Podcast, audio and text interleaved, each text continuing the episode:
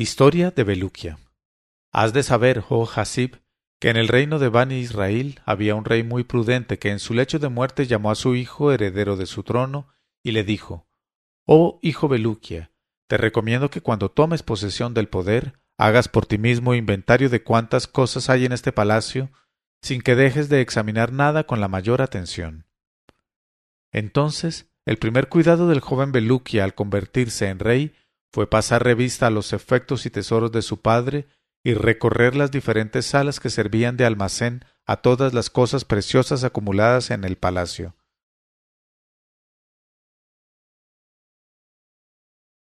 De este modo llegó a una sala retirada en la que halló una arquilla de madera de ébano colocada encima de una columnata de mármol blanco que se elevaba en medio de la habitación. Baluqiya apresuróse a abrir la arquilla de ébano y encontró dentro de ella un cofrecillo de oro. Abrió el cofrecillo de oro y vio un rollo de pergamino que desplegó al punto. Y decía en lengua griega: «Quien desee llegar a ser dueño y soberano de los hombres, de los genios, de las aves y de los animales, no tendrá más que encontrar el anillo que el profeta Soleiman lleva al dedo en la isla de los 7 mares, que le sirve de sepultura. Ese anillo mágico es el que Adán, padre del hombre, llevaba al dedo en el paraíso antes de su pecado, y que se lo quitó el ángel Gobrail, donándoselo al prudente Soleiman más tarde. Pero ningún navío podría intentar surcar los piélagos y llegar a esa isla situada allende los 7 mares. Solo llevará a cabo esta empresa quien encuentre el vegetal con cuyo jugo basta frotar la planta de los pies para poder caminar por la superficie del mar. Ese vegetal se encuentra en el reino subterráneo de la reina Yamlika, y únicamente esta princesa sabe el lugar donde crece tal planta, porque conoce el lenguaje de las plantas y las flores todas, y no ignora ninguna de sus virtudes. Quien quiera dar con este anillo vaya primero al reino subterráneo de la reina Yamlika. Y si es tan dichoso que triunfa y se apodera del anillo, no solamente podrá entonces dominar a todos los seres creados, sino que también penetrará en la comarca de las tinieblas para beber en la fuente de vida, que da belleza, juventud, ciencia, prudencia e inmortalidad». Cuando hubo leído este pergamino, el príncipe Baluqiya convocó enseguida a los sacerdotes, magos y sabios de Bani Israel. En este momento de su narración, Sherazada vio aparecer la mañana y se calló discretamente.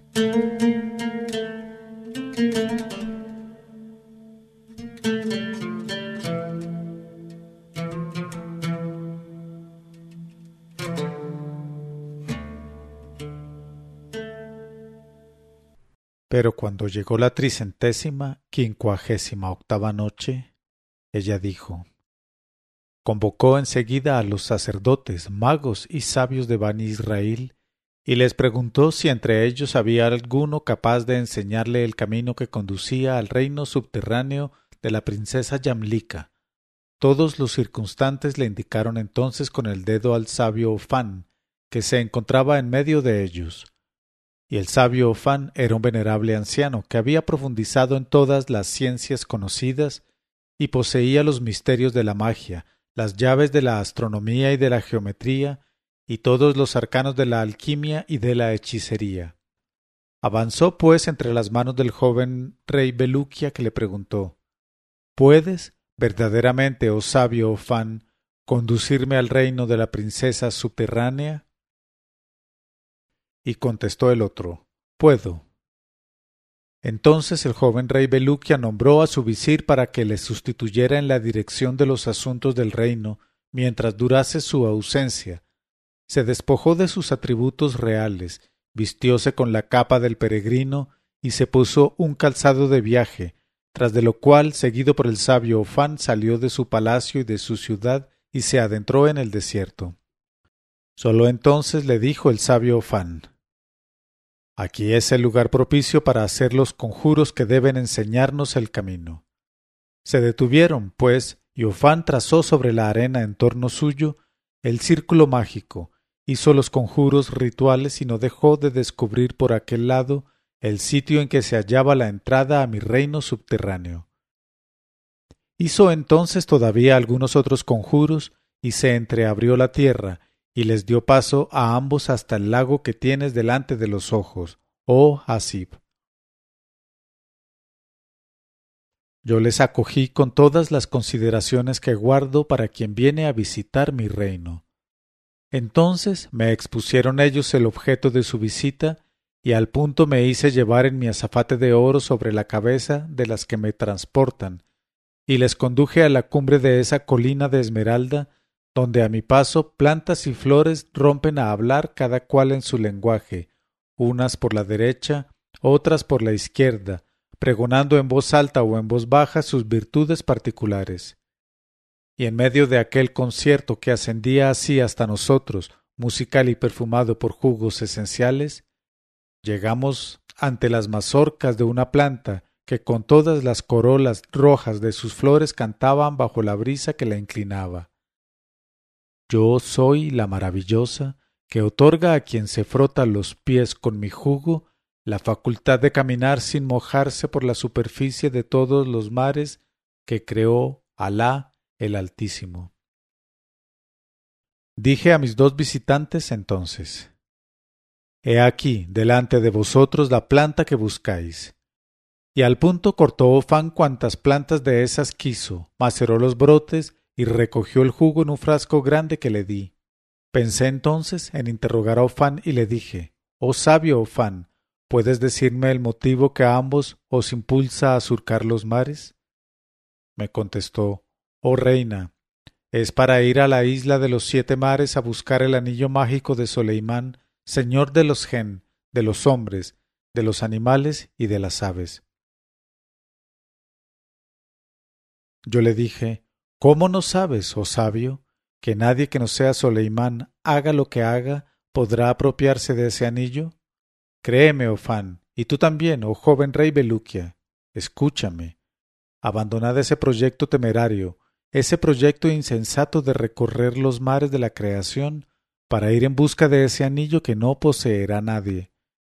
Mejor es que cojáis aquí la planta que otorga una juventud eterna a quienes comen de ella». Pero no quisieron escucharme y despidiéndose de mí, desaparecieron por donde había venido. Aquí dejó de hablar la reina Yamlika, mandó un plátano que ofreció al joven Hasib, comióse un higo ella y dijo: «Antes de continuar, oh Hasib, con la historia de Baluqiya y de contarte su viaje por los 7 mares y las demás aventuras que le acontecieron, ¿no querrás saber con exactitud la situación de mi reino al pie del monte Cáucaso, que rodea la tierra como un cinturón, y conocer su extensión, sus alrededores, sus plantas animadas y parlantes, sus gen y sus mujeres serpentinas, súbditas nuestras, cuyo número sólo conoce Alá? ¿Quieres que te diga cómo reposa todo el monte Cáucaso sobre una roca maravillosa de esmeralda? El Sacar, cuyo reflejo da a los cielos su color azulado. Podría hablarte también del paraje exacto del Cáucaso en que se halla el Genistán, capital de los gen sometidos al rey Yan Ben Yan, y revelarte el sitio donde mora en el Valle de los Diamantes el pájaro roc. De paso, te enseñaría los campos de batalla que se estremecen con las hazañas de los héroes famosos». Pero contestó el joven Hasib: «Prefiero mucho más, oh reina Yamlika, conocer la continuación de las aventuras del rey Baluqiya». Entonces prosiguió así la reina subterránea: «Cuando el joven Baluqiya y el sabio Ofán me dejaron para ir a la isla situada allende los 7 mares, donde se encuentra el cuerpo de Soleimán, llegaron a la orilla del primer mar, y se sentaron allí en tierra, y empezaron por frotarse enérgicamente la planta de los pies y los tobillos con el jugo que habían recogido en el frasco. Luego se levantaron y con mucha precaución al principio se aventuraron por mar.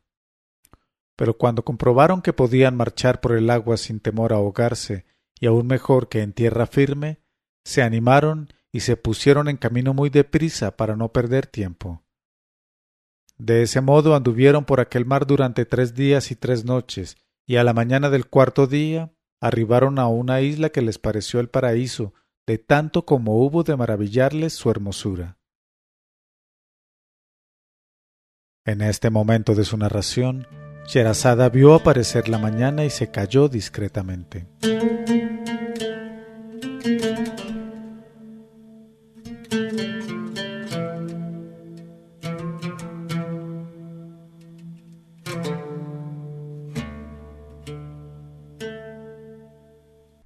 Y cuando llegó la 359ª noche, ella dijo: una isla que les pareció el paraíso de tanto como hubo de maravillarles su hermosura. La tierra que hollaban era de azafrán dorado, las piedras eran de jade y de rubíes, extendíanse las praderas en cuadros de flores exquisitas con corolas ondulantes bajo la brisa que embalsamaban, casándose las sonrisas de las rosas con las tiernas miradas de los narcisos, conviviendo los lirios con los claveles, las violetas, la manzanilla y las anémonas, y triscando ligeras entre las líneas blancas de jazmines las gacelas saltarinas, las frondas de los aloes y de otros árboles de grandes flores refulgentes susurraban con todas sus ramas, desde las que arrullaban las tórtolas en respuesta al murmullo de los arroyos, y con cuya voz conmovida cantaban los ruiseñores a las rosas su martirio amoroso, mientras las rosas escuchábanles atentamente. Aquí los manantiales melodiosos se ocultaban bajo cañaverales de azúcar, únicas cañas que en el paraje había. Allá la tierra natural mostraba sin esfuerzo sus riquezas jóvenes y respiraba en medio de su primavera.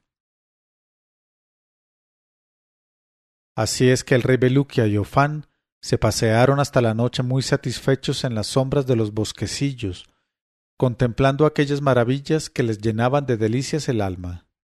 Luego, cuando retembló la isla con un formidable bramido que la conmovió hasta sus cimientos, y vieron salir de las olas del mar a un animal monstruoso que tenía en sus fauces una piedra brillante como una antorcha, e inmediatamente detrás de él una multitud de monstruos marinos, cada cual con una piedra luminosa en sus fauces.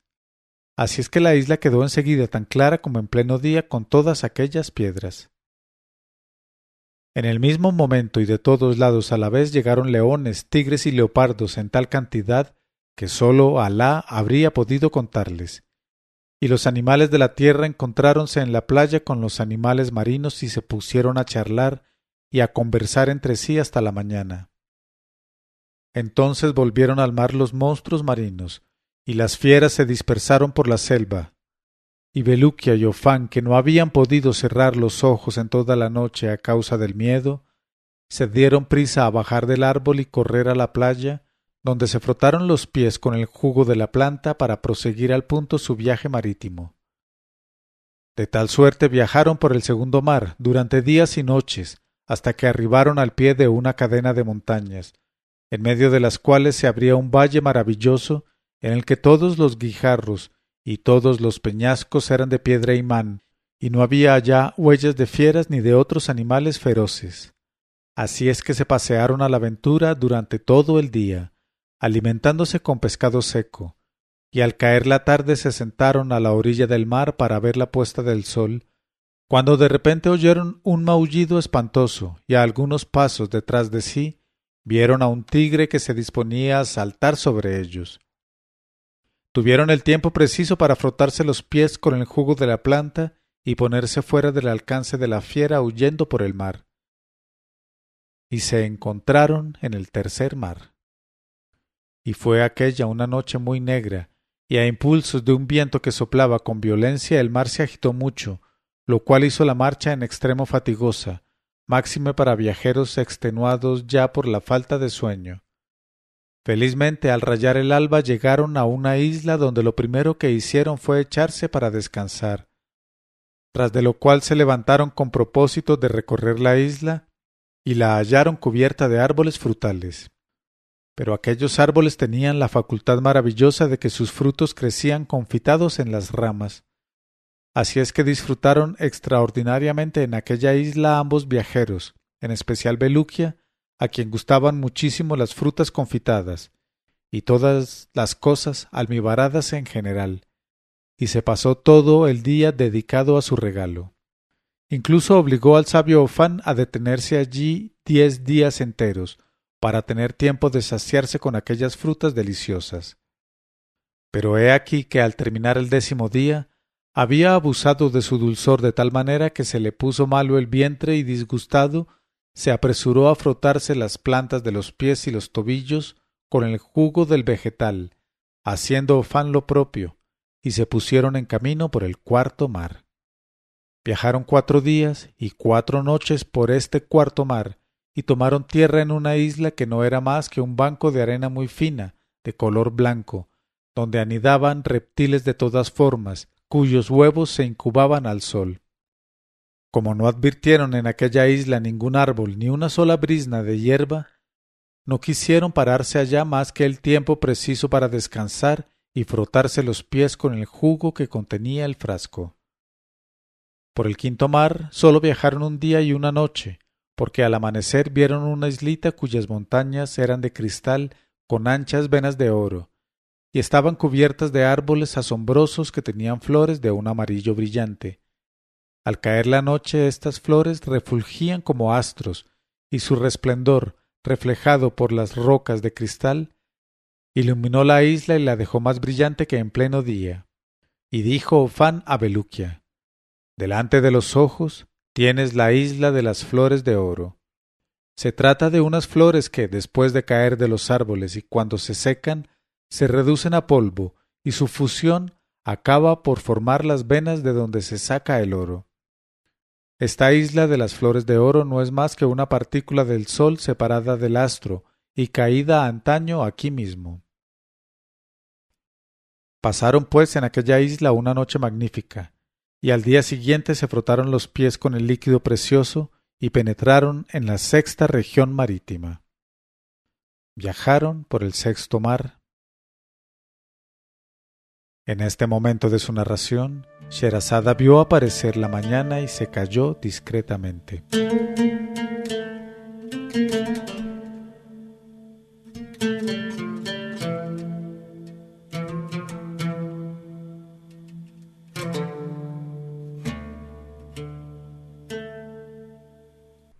Pero cuando llegó la 360ª noche, ella dijo: viajaron por el 6.º mar el tiempo suficiente para experimentar un placer grande al llegar a una isla cubierta de hermosísima vegetación, en la cual pudieron disfrutar de algún reposo sentados en la playa. Se levantaron luego y comenzaron a pasearse por la isla. Pero ¿cuál no sería su espanto al ver que los árboles ostentaban, a manera de frutos, cabezas humanas sostenidas por los cabellos? No tenían la misma expresión todas aquellas frutas en forma de cabeza humana. Sonreían unas, lloraban o reían otras, mientras que las que habían caído de los árboles rodaban por el polvo y acababan por transformarse en globos de fuego que alumbraban la selva y hacían palidecer la luz del sol. Y no pudieron por menos de pensar ambos viajeros: ¡qué selva más singular! Pero no se atrevieron a acercarse a aquellas frutas extrañas y prefirieron volver a la playa. Y he aquí que a la caída de la tarde se sentaron detrás de una roca y vieron de repente salir del mar y avanzar por la playa 12 hijas del mar de una belleza sin par, y con el cuello ceñido por un collar de perlas, quienes se pusieron a bailar en corro, saltando y dedicándose a jugar entre ellas con 1000 juegos locos durante 1 hora. Tras de lo cual se pusieron a cantar a la luz de la luna, y se alejaron a nado por el agua. Y por más que les encantaran mucho la belleza, los bailes y los cánticos de las hijas del mar, Baluqiya y Ofán no quisieron prolongar más su estancia en la isla a causa de las espantosas frutas en forma de cabeza humana. Se frotaron pues la planta de los pies y los tobillos con el jugo encerrado en el frasco y entraron en el 7.º mar. Su viaje por este 7.º mar fue de muy larga duración, porque estuvieron andando 2 meses de día y de noche, sin encontrar en su camino tierra alguna. Y para no morirse de hambre se vieron obligados a coger rápidamente los peces que de cuando en cuando salían a la superficie del agua, comiéndoselos crudos tal y como estaban. Y empezaron a comprender a la sazón cuán prudentes eran los consejos que les di y a lamentarse por no haberlos seguido. Acabaron, empero, por llegar a una isla que supusieron era la isla de los 7 mares, donde debía encontrarse el cuerpo de Soleiman con el anillo mágico en uno de sus dedos. Halláronse con que la isla de los 7 mares estaba cubierta de hermosísimos árboles frutales y regada por numerosos caudales de agua. Y como tenían bastante gana y la garganta seca a causa del tiempo que se vieron reducidos a no tomar por todo alimento más que peces crudos, se acercaron con extremado gusto a un gran manzano de ramas llenas de racimos de manzanas maduras. Y Baluqiya tendió la mano y quiso coger de aquellos frutos. Pero enseguida se hizo oír dentro del árbol una voz terrible que les gritó a ambos: «Como toquéis a estas frutas seréis partidos en 2». Y en el mismo instante apareció enfrente de ellos un enorme gigante de una altura de 40 brazos, según medida de aquel tiempo. Y le dijo Baluqiya en el límite del terror: «Oh jefe de los gigantes, vamos a morir de hambre y no sabemos por qué nos prohíbes tocar estas manzanas». El gigante contestó: «¿Cómo pretendes ignorar el motivo de esta prohibición? Olvidasteis, oh hijo de los hombres, que Adán, padre de vuestra raza, desobedeció las órdenes de Alá comiendo de estas frutas prohibidas. Y desde aquel mismo tiempo estoy encargado de custodiar este árbol y de matar a cuantos echen mano a sus frutas. Alejaos, pues, y buscad otras cosas con que alimentaros». A estas palabras, Baluqiya y Ofán se apresuraron a abandonar aquel paraje y avanzaron hacia el interior de la isla. Buscaron otras frutas y se las comieron. Luego se pusieron en busca del lugar donde pudiera encontrarse el cuerpo de Sulaymán. Después de caminar sin rumbo por la isla durante un día y una noche, llegaron a una colina cuyas rocas eran de ámbar amarillo y de almizcle, y en cuyas laderas se abría una gruta magnífica con bóveda y paredes de diamantes. Como estaba tan bien alumbrada, cual a pleno sol, se aventuraron bastante en sus profundidades, y a medida que avanzaban veían aumentar la claridad y ensancharse la bóveda.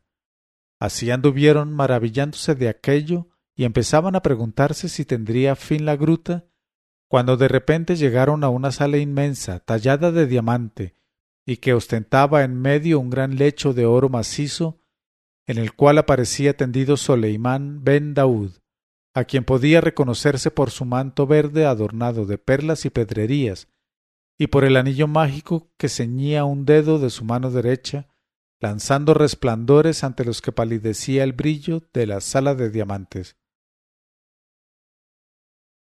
La mano que tenía el anillo en el dedo meñique descansaba sobre su pecho, y la otra mano, extendida, sostenía el cetro áureo de ojos de esmeralda. Al ver aquello, Baluqiya y Ofán se sintieron poseídos por un gran respeto y no osaron avanzar. Pero enseguida dijo Ofán a Baluqiya: «Ya que afrontamos tantos peligros y experimentamos tantas fatigas, no vamos a retroceder ahora que hemos alcanzado lo que perseguíamos. Yo me adelantaré solo hacia ese trono donde duerme el profeta, y por tu parte pronunciarás tú las fórmulas conjuratorias que te enseñé, y que son necesarias para hacer escurrir el anillo por el dedo rígido». Entonces comenzó Baluqiya a pronunciar las fórmulas conjuratorias, y Ofán se acercó al trono y tendió la mano para llevarse el anillo.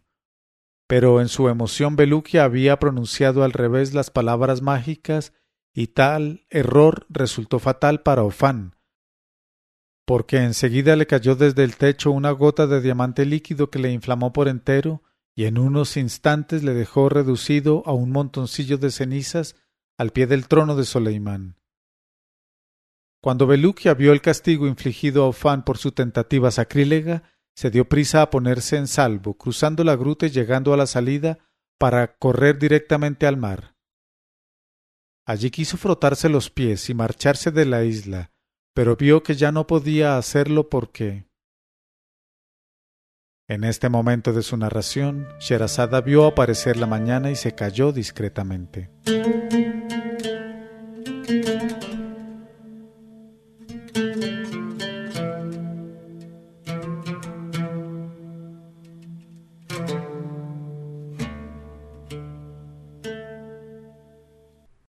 Pero cuando llegó la 360ª noche, Ella dijo, pero vio que ya no podía hacerlo porque se había abrazado Ofán y con él se consumió el frasco milagroso.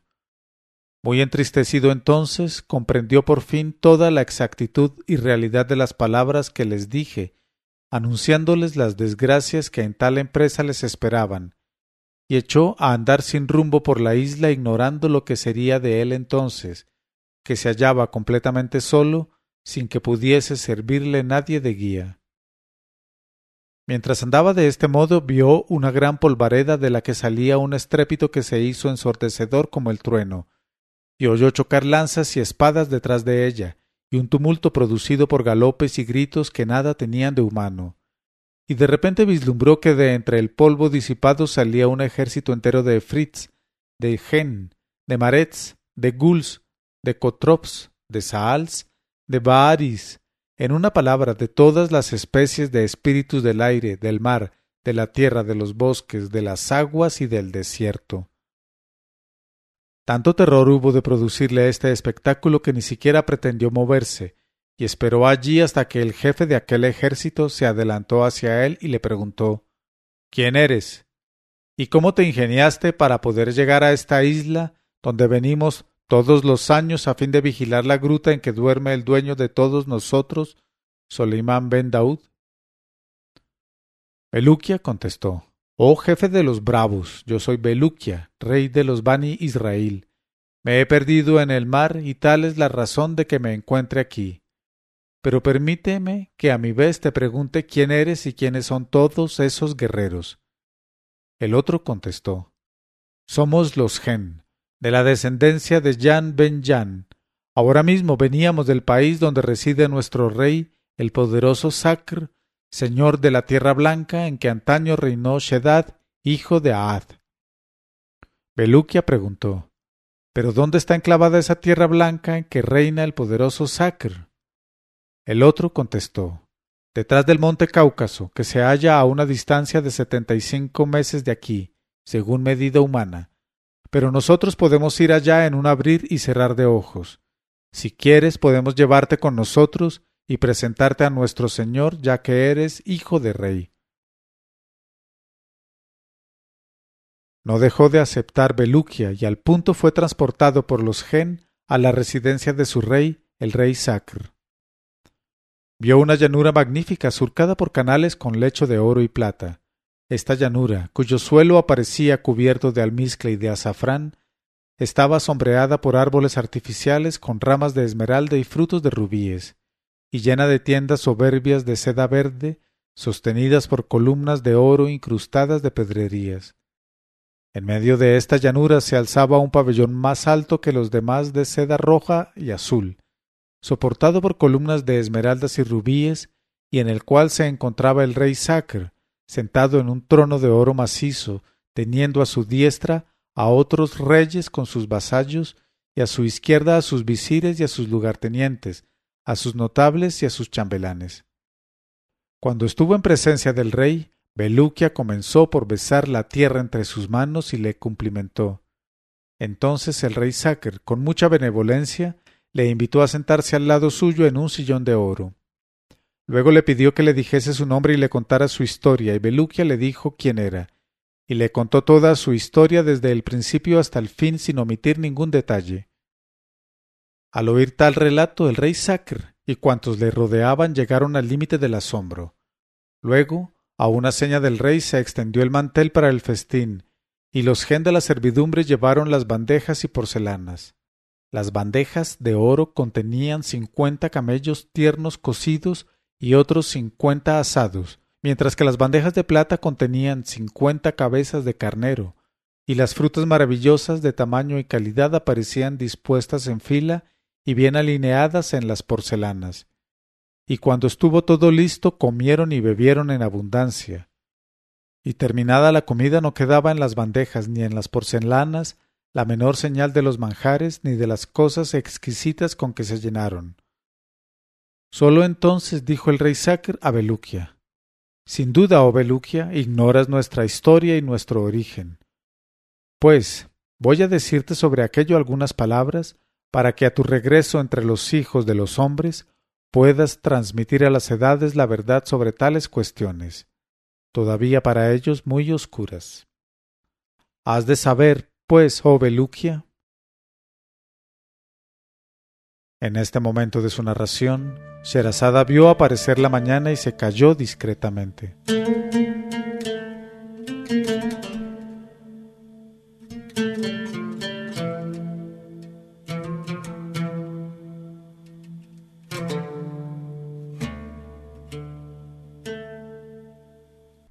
Pero cuando llegó la 362ª noche, ella dijo: Has de saber, pues, oh Baluqiya, que en el principio de tiempos Alá el Altísimo creó el fuego y lo guardó en el globo en 7 regiones diferentes, situadas una debajo de otra, cada cual a una distancia de 1000 años, según medida humana. A la primera región del fuego la llamó Jehanam, y su espíritu la destinó a las criaturas rebeldes que no se arrepienten. A la segunda región la llamó Lassi, porque la construyó en forma de cima y la destinó a todos aquellos que después de la venida futura del profeta Mohamed, con él la plegaria y la paz, persistiesen en sus errores y sus tinieblas y rehusaran hacerse creyentes. Construyó luego la tercera región y tras de darle la forma de una caldera hirviente la llamó El Yahim y encerró en ella a los demonios Goy y Magoy, después de lo cual formó la cuarta región. La llamó Sair, e hizo de ella la vivienda de Eblis, jefe de los ángeles rebeldes, que se había negado a reconocer a Adán y saludarle, desobedeciendo así órdenes formales del Altísimo. Luego limitó la quinta región, le dio el nombre de Sacar, y la reservó para los impíos, para los embusteros y para los orgullosos.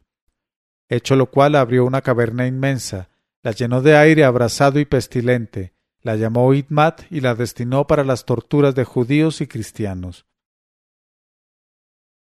En cuanto a la séptima, llamada Hawía, la reservó para meter allí a los judíos y cristianos que no cupiesen en la anterior, y a los que fueran creyentes más que en apariencia. Estas 2 últimas regiones son las más espantosas, mientras que la primera resulta muy soportable. Su estructura es bastante parecida. En Jehanam, la primera, por ejemplo, no se cuentan menos de 70.000 montañas de fuego, cada una de las cuales encierra 70.000 valles, cada valle comprende 70.000 ciudades, cada ciudad 70.000 torres, cada torre 70.000 casas y cada casa 70.000 bancos. Además, cada uno de los bancos, cuyo número puede sacarse multiplicando todas estas cifras, contiene 70.000 torturas y suplicios diversos, de los que sólo Alá conoce la variedad, la intensidad y la duración.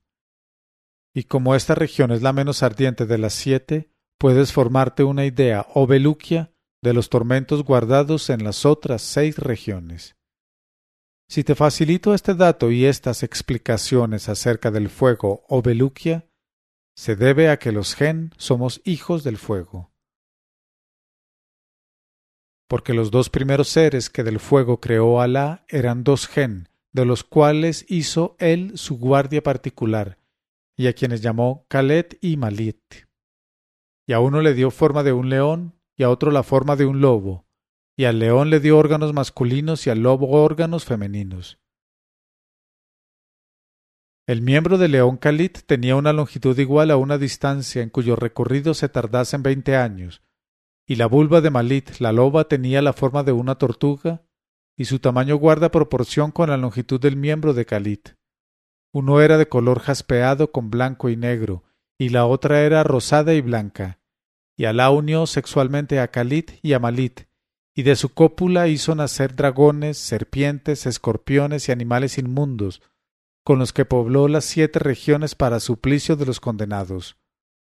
Luego ordenó Alá a Khalit y a Malit que copularan por segunda vez, e hizo nacer de este segundo enlazamiento 7 machos y 7 hembras, que crecieron en la obediencia.